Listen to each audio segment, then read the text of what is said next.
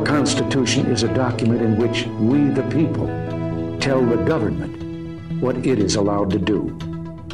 We, the people, are free.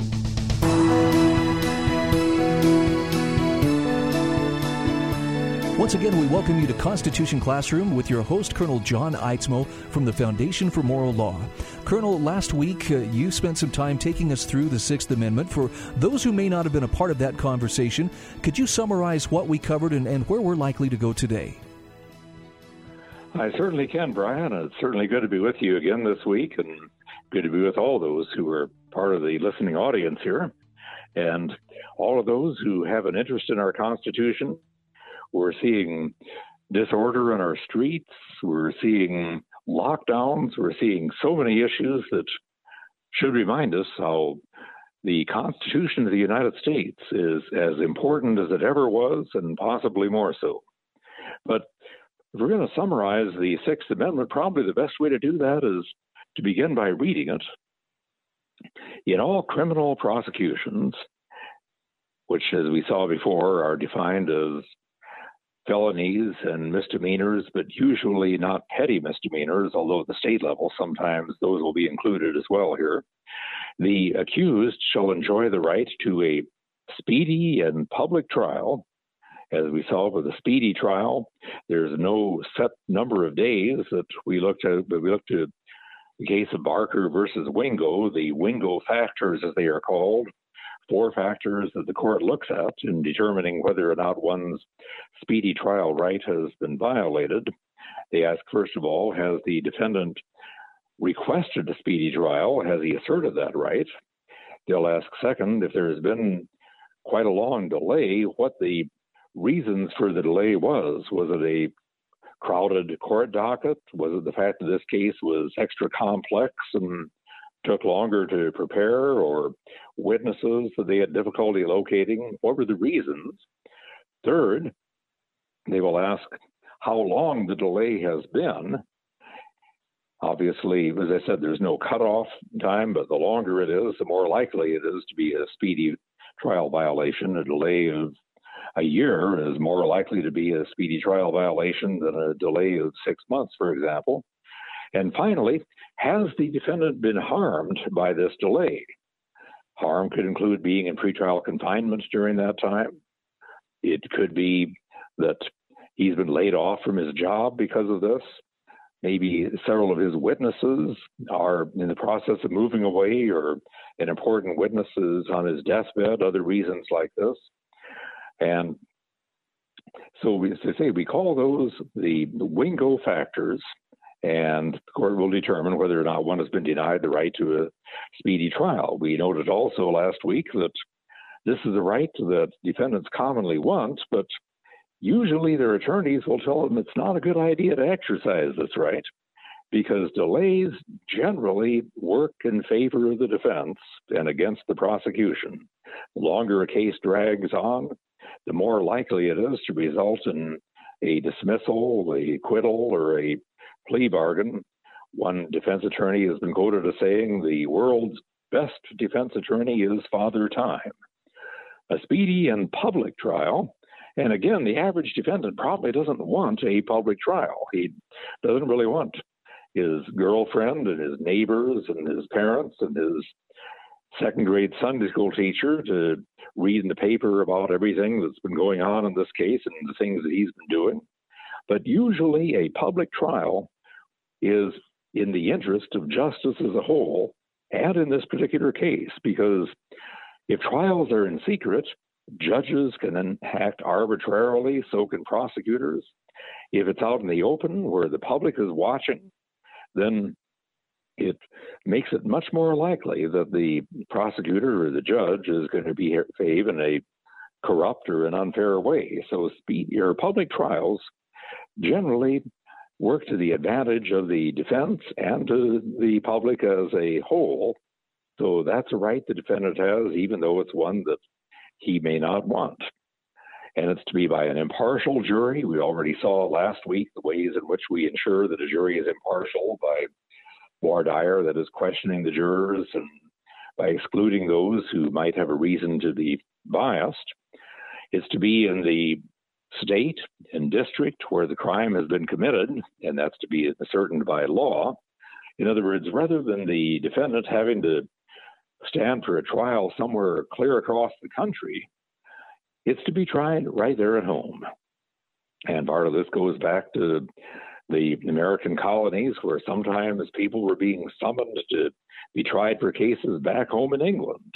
And that's one of the reasons this is put in the Bill of Rights that here in the United States, we are simply not going to allow that sort of thing to be done. Now, there are a few instances where a defendant might not want to have the trial in his home community. If it's the case where the community has been inflamed in its passions about this by a lot of pretrial publicity and so on, the case of Officer Chauvin there in Minneapolis with the killing of George Floyd, that might be a good example of this.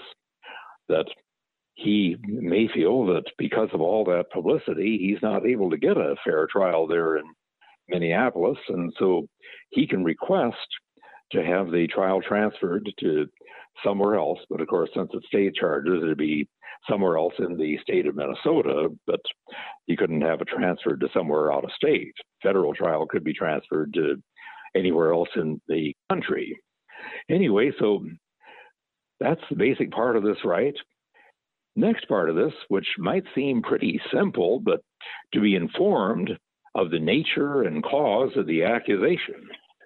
In other words, before a defendant goes to court, he has a right to be informed what it is he is going to court for, what it is he's been accused of.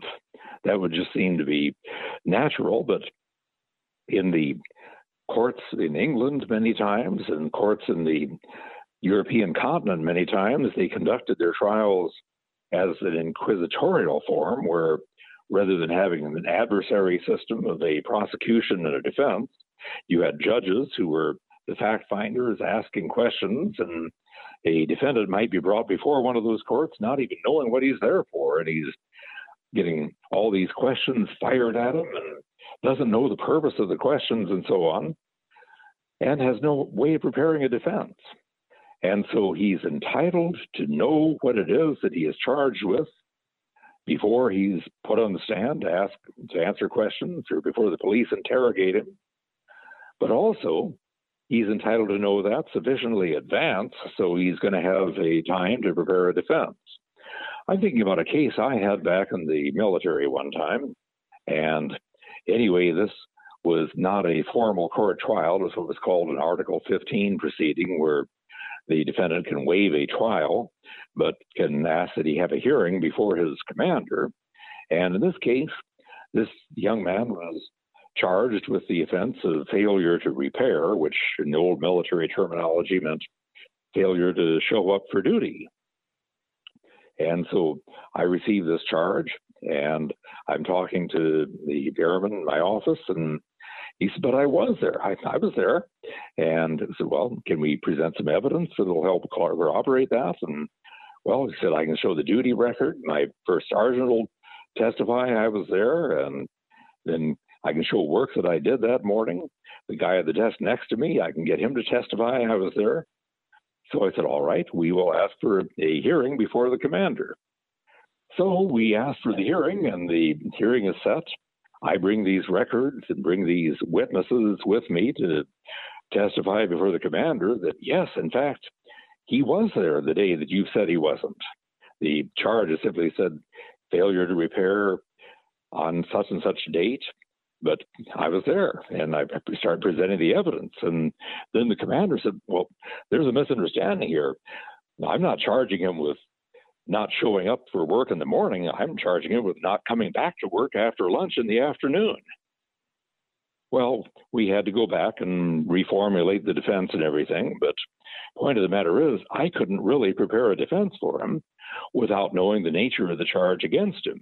And this just delayed things a little bit in this case, but in some cases that could really cause a problem. So that is one of the rights that he's guaranteed the right to be informed of the nature and the cause of the accusation and to be informed of that nature and cause sufficiently precisely that he'll be able to formulate a defense and also sufficiently in advance that he will have time to perform a defense. Important constitutional right, although usually that's not going to be a major issue. Usually that one's taken care of. All right, we're down to about 30 seconds left in this segment. Uh, Colonel, thank you for the recap and, and again, the, the historical perspective which you offered in, in the last show that we did on the Sixth Amendment. Where would you like to go in, in the segments ahead of us today? We'll just continue with the Sixth Amendment then, and the clause that comes up next will be be confronted with witnesses. Okay, and we'll pick up right there when we continue just the other side of these messages.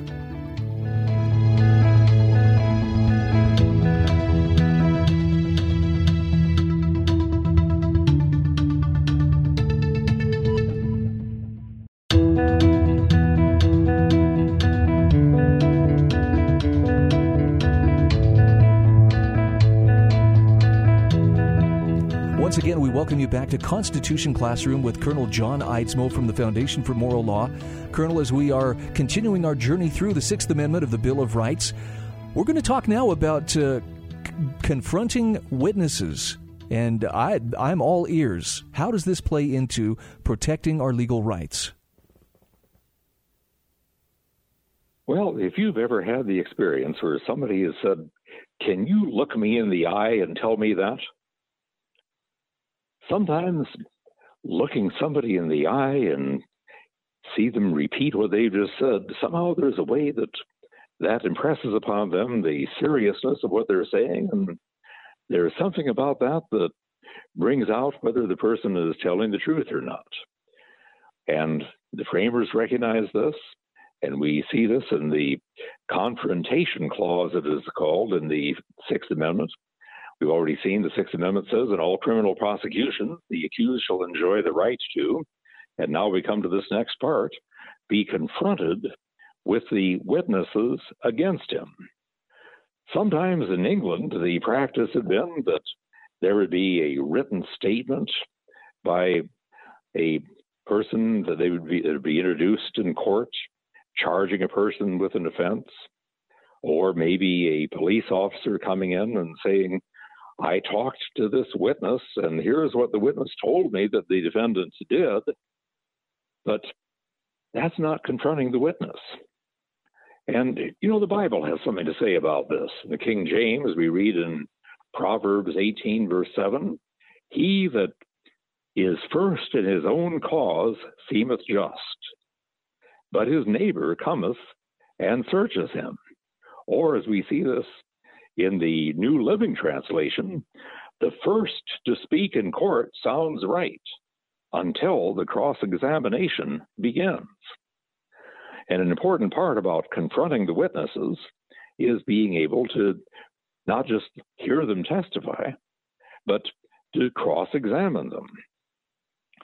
Now, this right to confront and cross examine is important because, first of all, direct evidence is going to be better than secondhand evidence.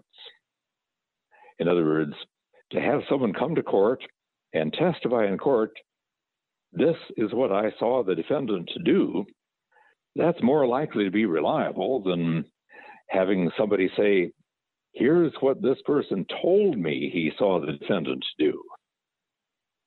So if you if you cross-examine that person who says this is what that person told me, you're not really getting to cross-examine the source of the information itself. There's a game that some people play in parties, or we used to play this in church youth group. That is a game called telephone, where you'd be sitting in a circle and you might just whisper a story, maybe 100 words or so of a story to the person sitting next to you. That person would whisper it to the next person. It'd go around the circle like that. By the time it got back to the original, the story would be so different from the story originally told that it really bore no resemblance. And so the further we are removed from that, the less reliable evidence is. That's why part of this idea of confronting witnesses means that we don't allow hearsay evidence with some exceptions. Because hearsay evidence tends to be less reliable. It gets distorted in the process of transmission. And also, it doesn't give the opportunity to cross examine the original source. Now, there are a few exceptions to the rule that hearsay evidence is not admitted. We do admit a few kinds of hearsay evidence. One kind that we'll admit, for example, is what we call a dying declaration. For example, let's say if a police officer hears a shot and rushes around the corner to see what's going on and sees a victim lying there in a pool of blood and goes up to the victim and they ask the victim, What happened? And the victim, in his last dying breath, says, It was Spike Jones what shot me. Uh, well, that's usually going to be admissible as a dying declaration because obviously we're not going to be able to bring him back to testify, so the original source is not available. But also, the idea is that if somebody is ready to meet his God in the next few seconds, he's probably not going to lie. So dying declarations are an exception. And even though when the police officer testifies, here's what the dying man told me, that is hearsay, that's considered reliable hearsay. Another form is what we call business records. And business records, medical record might be considered a business record, for example. Records like this are often considered to be more reliable than the actual recollection itself. Let's say, for example, I were to put a businessman on the stand and ask him, What were your gross receipts for your business for, let's say, October 10th of 2017? Well, he may be able to give me a rough estimate, but he likely doesn't really remember. And so what he says is going to be a guess. But if I introduce instead his ledger from the day, that will probably be accurate to the penny. In other words, a business record is probably going to be a lot more reliable than the person's memory.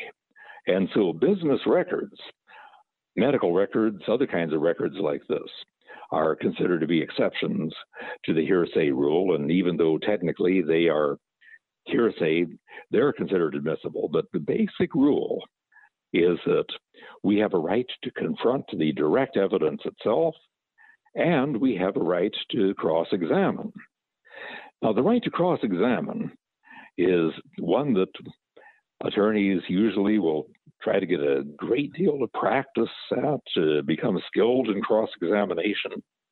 But the fact of the matter is, oftentimes lawyers do themselves a lot more harm and do their clients a lot more harm than good during cross examination because what they will do in cross examination many times as they try to bring up inconsistencies or problems with the witness's story is they're giving the witness the opportunity to clear those up The story is told about an attorney one time who is questioning this witness, and the witness claims that he saw the defendant commit a crime. Well, now you say you saw him commit the crime. Did you have your glasses on? Well, no, I'd forgotten them at that time. My trifocals weren't with me. Well, how far away was this? Well, it was perhaps 50 yards. What time of day was it? It was 11 o'clock at night. Was it, what, what was the weather like? Well, it was kind of a fog and a little bit of mist. Well, 11 o'clock at night from 50 yards away without your spectacles and in fog and mist, how can you be sure the person you saw was the defendant? See, if he hadn't asked that question and stopped right there, he might have had a good point. But asking that final question where he thinks he's closed in for the kill, well, the witness simply answers, well, because he was right under a street light. Sometimes you learn the art and cross examination of stopping at the appropriate points. And cross examining expert witnesses, for example, attorneys many times really do their case a lot of harm by this, but you have a right to cross-examine, to question about the sources, where you got this, how you you say you were 50 feet away. How do you know it was 50 feet? where do you get this estimate? And things like that. You can bring out contradictions, uncertainties, and so on. And anyway, so the right to confront and to cross examine is a very important right that is guaranteed to us in the Sixth Amendment. Well, and no courtroom drama would ever be as interesting without it either. Absolutely. Right. courtroom dramas many times are written by fiction authors. Let's take a very quick break. Colonel Eidsmoe is our host. He is from the Foundation for Moral Law, and this is Constitution Classroom. Like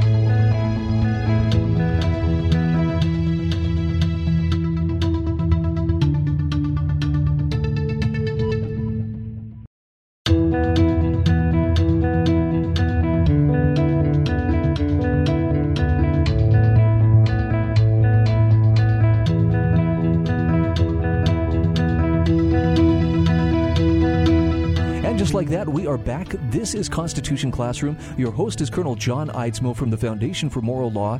And, Colonel, you have been explaining to us, as part of the Sixth Amendment of the Bill of Rights, the uh, essential need to confront witnesses. And I think you've given us some really good examples of why this matters so. A few of the things we could mention about the right to confront witnesses, and one of those is that sometimes you're going to have evidence that is circumstantial evidence. And circumstantial evidence sometimes can be very persuasive. Henry David Thoreau, if you recall from literature, Henry David Thoreau once made the statement that sometimes circumstantial evidence is very persuasive, like when you find a trout in the milk. And I usually will ask my law students, well, what does he mean by that? And they have no idea because we're in a different era. But in those days, you didn't have pasteurization processes and things like this. But when a farmer would bring milk to markets, let's say he has a five gallon container of milk there, but his cows have only given three and a half gallons today.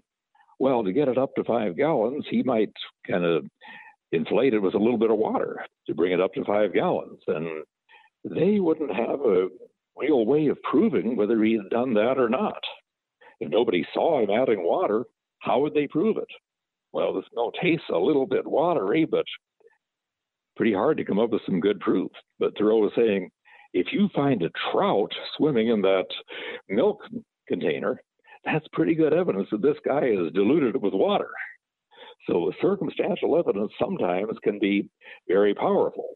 I gave the example of the witness who says, Yes, I saw the defendant commit that murder. Well, you were 50 yards away. You didn't have your trifocals on. It was 11 o'clock at night and dark and misty. Are you really sure when you saw him that that guy under that hooded sweatshirt was the defendant? But on the other hand, if you have circumstantial evidence that says, no, I didn't see it happen, but there was a knife sticking in the defendant's in the victim's back, I saw footprints in the snow leading away from the body, and those footprints matched a pair of shoes that the defendant is wearing. The defendant's fingerprints are found on the knife. We have records from the sporting goods store show the defendant bought that knife a day before.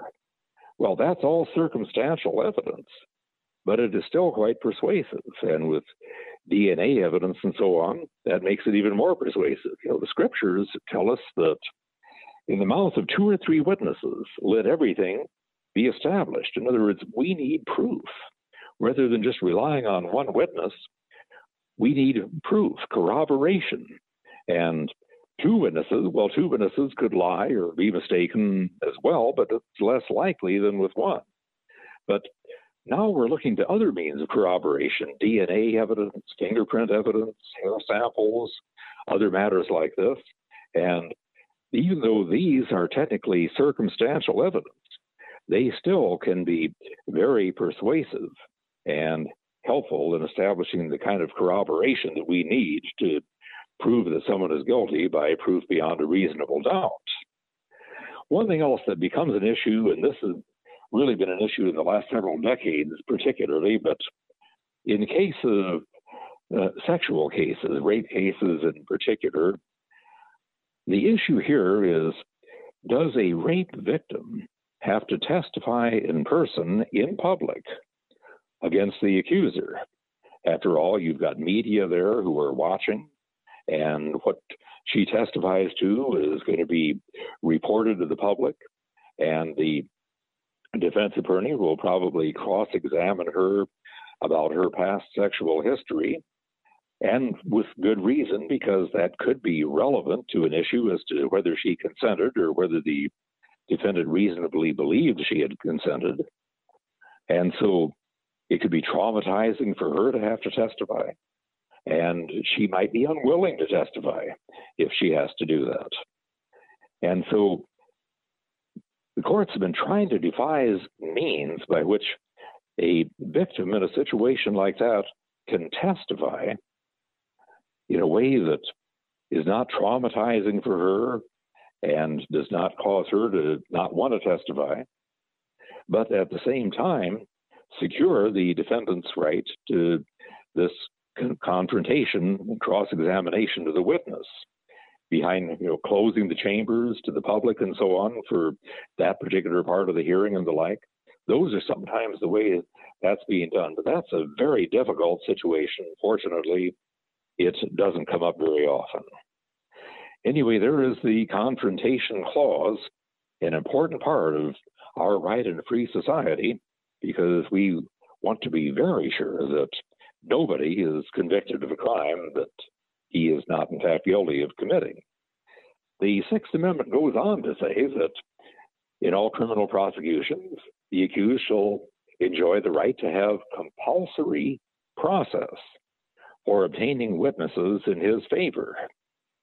Now, what we mean by this compulsory process means that not just that he has the right to confront and cross examine the witnesses that the prosecution brings, but he has a right to testify himself or not testify as he sees fit, and also the right to put on a defense by bringing in his witnesses and his exhibits.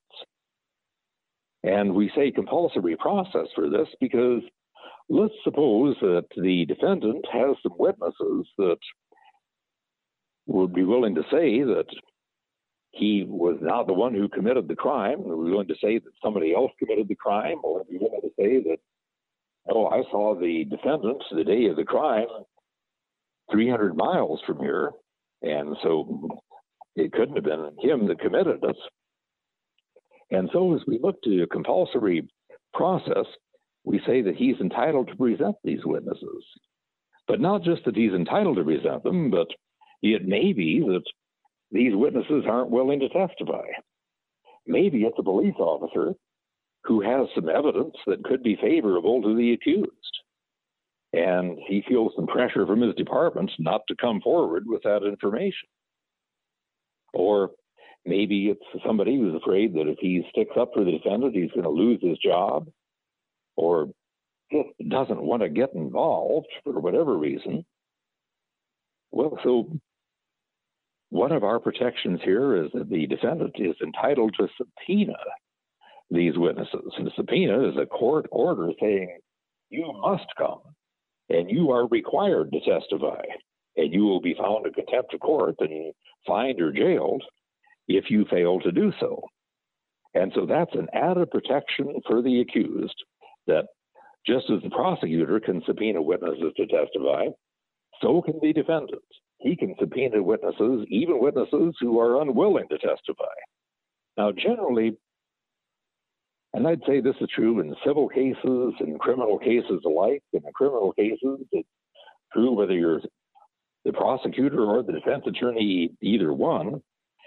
The right to you know, or force witnesses to testify is a right that you would prefer not to use if you don't have to.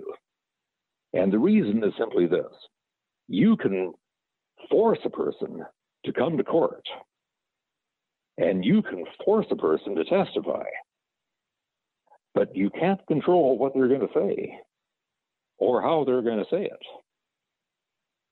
And testimony from an unwilling witness many times is not going to be very helpful. Either the witness will lie, or the witness will color his testimony in such a way as to make it much less powerful than you would like it to be. And so, if you have an unwilling witness, usually if there is a willing witness or another way that you can establish that fact, it's better to do that. You subpoena an unwilling witness only if there is no other way that you can prove what you want to prove. Nevertheless, that right to subpoena witnesses, that's a right that applies to the defense just like it applies, to the prosecution. And it is a very important right. I've, in fact, sometimes I've had government officials that I've needed to call as defense witnesses, and they have just simply said to me outright, Well, I'm willing to testify, but I would certainly prefer that you subpoena me. That way he can show the subpoena to his boss and say, Look, I have to go testify. They've subpoenaed me. So it's a way of getting the witness off the hook, too. This is probably as good a point as any for us to take a quick pause. Again, we thank you for joining us on Constitution Classroom with Colonel John Eidsmoe from the Foundation for Moral Law. We will take a short break. We will pay a couple of bills and we'll be back to talk more about the Sixth Amendment to the Bill of Rights right here.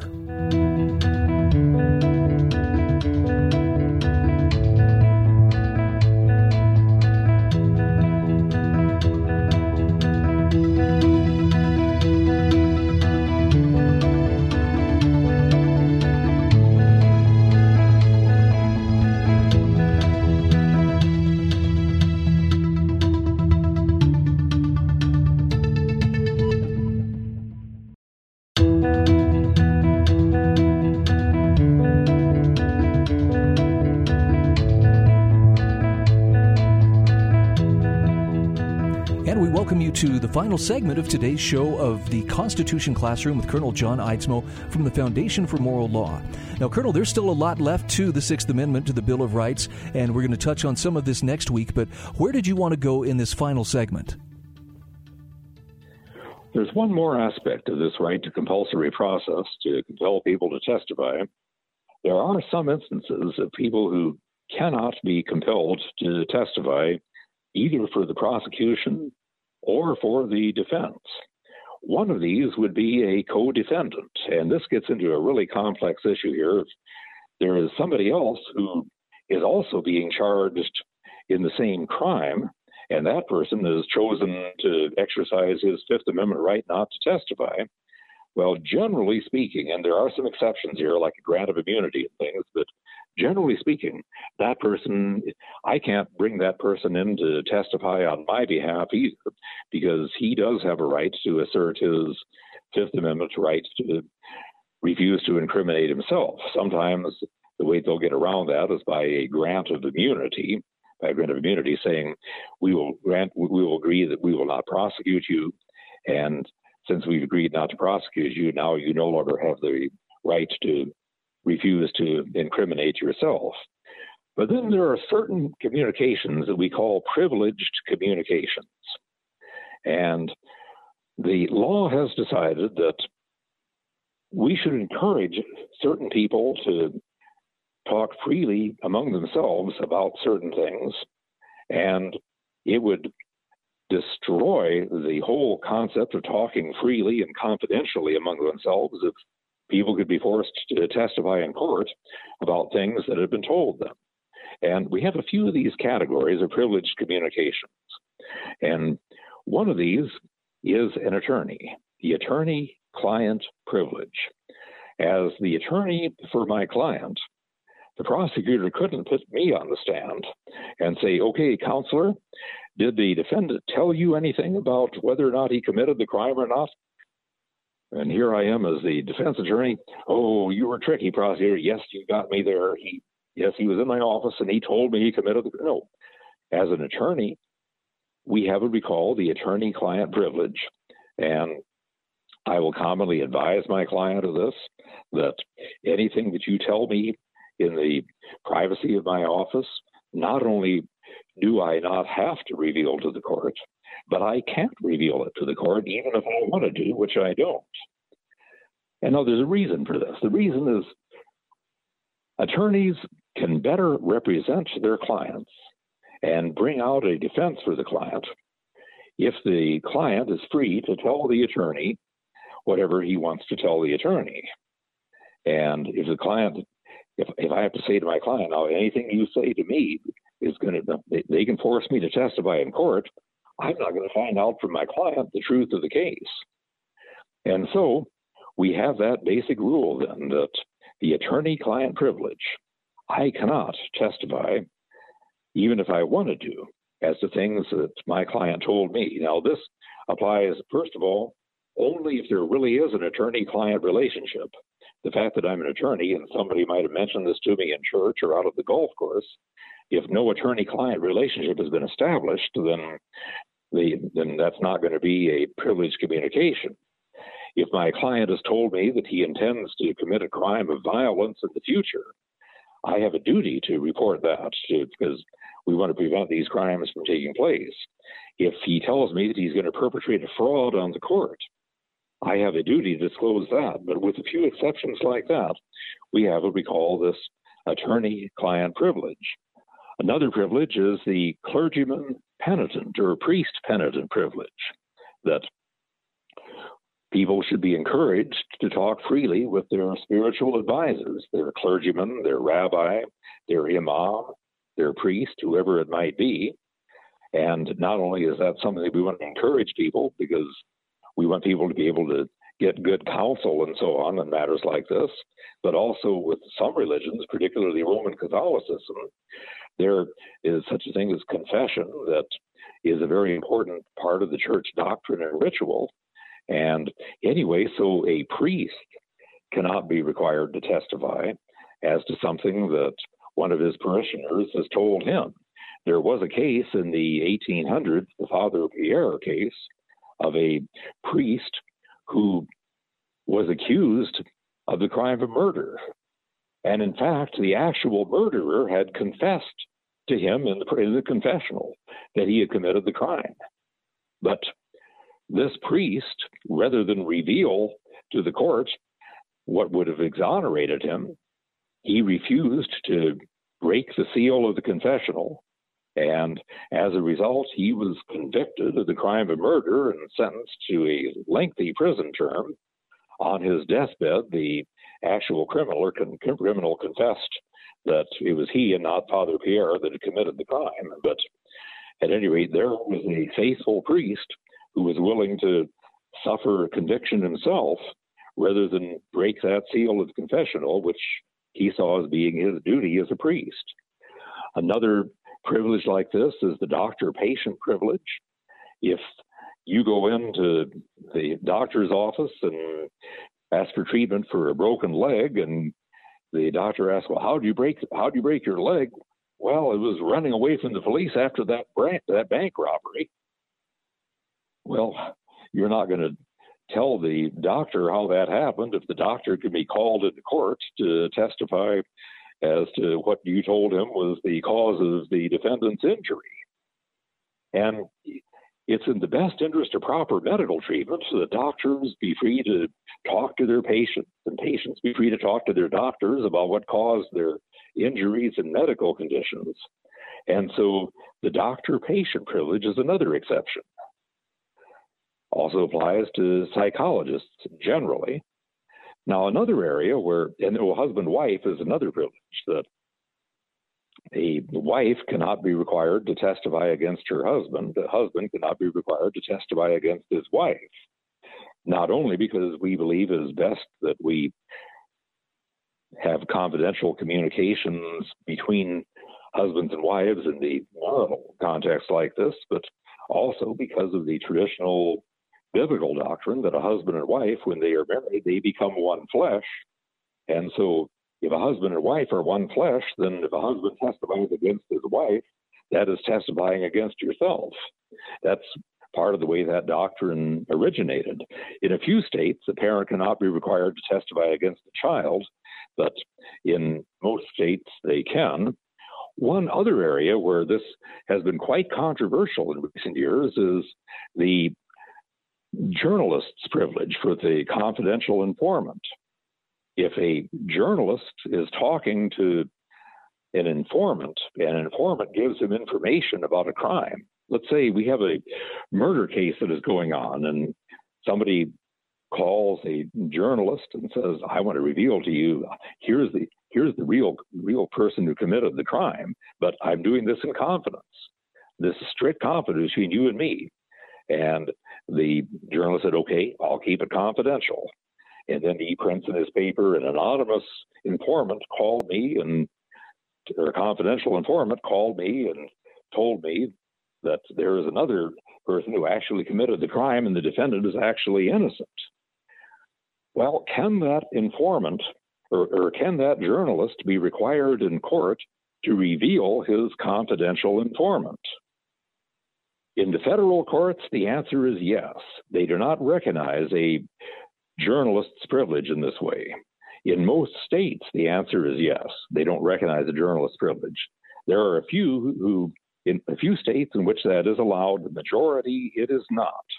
And I've seen journalists, I've heard journalists complain vociferously that their freedom of the press rights are being denied by being required to disclose confidential informants. But let's suppose that you, as a defendant, are on trial and on trial for your life in a murder case.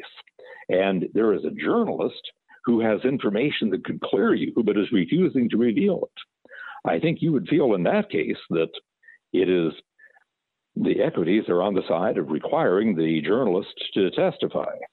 Anyway, so these areas of confidential informants, that is another exception to the compulsory process. And it means not only does the defendant not have the right to call people to testify that are in privileged communications like this, but the prosecutor cannot require it either. In other words, this applies to both sides of the case evenly, and it applies in civil cases as well as in criminal cases.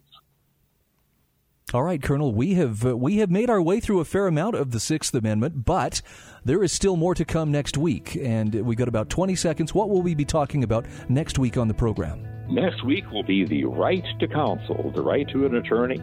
But what if you can't afford one? Then what?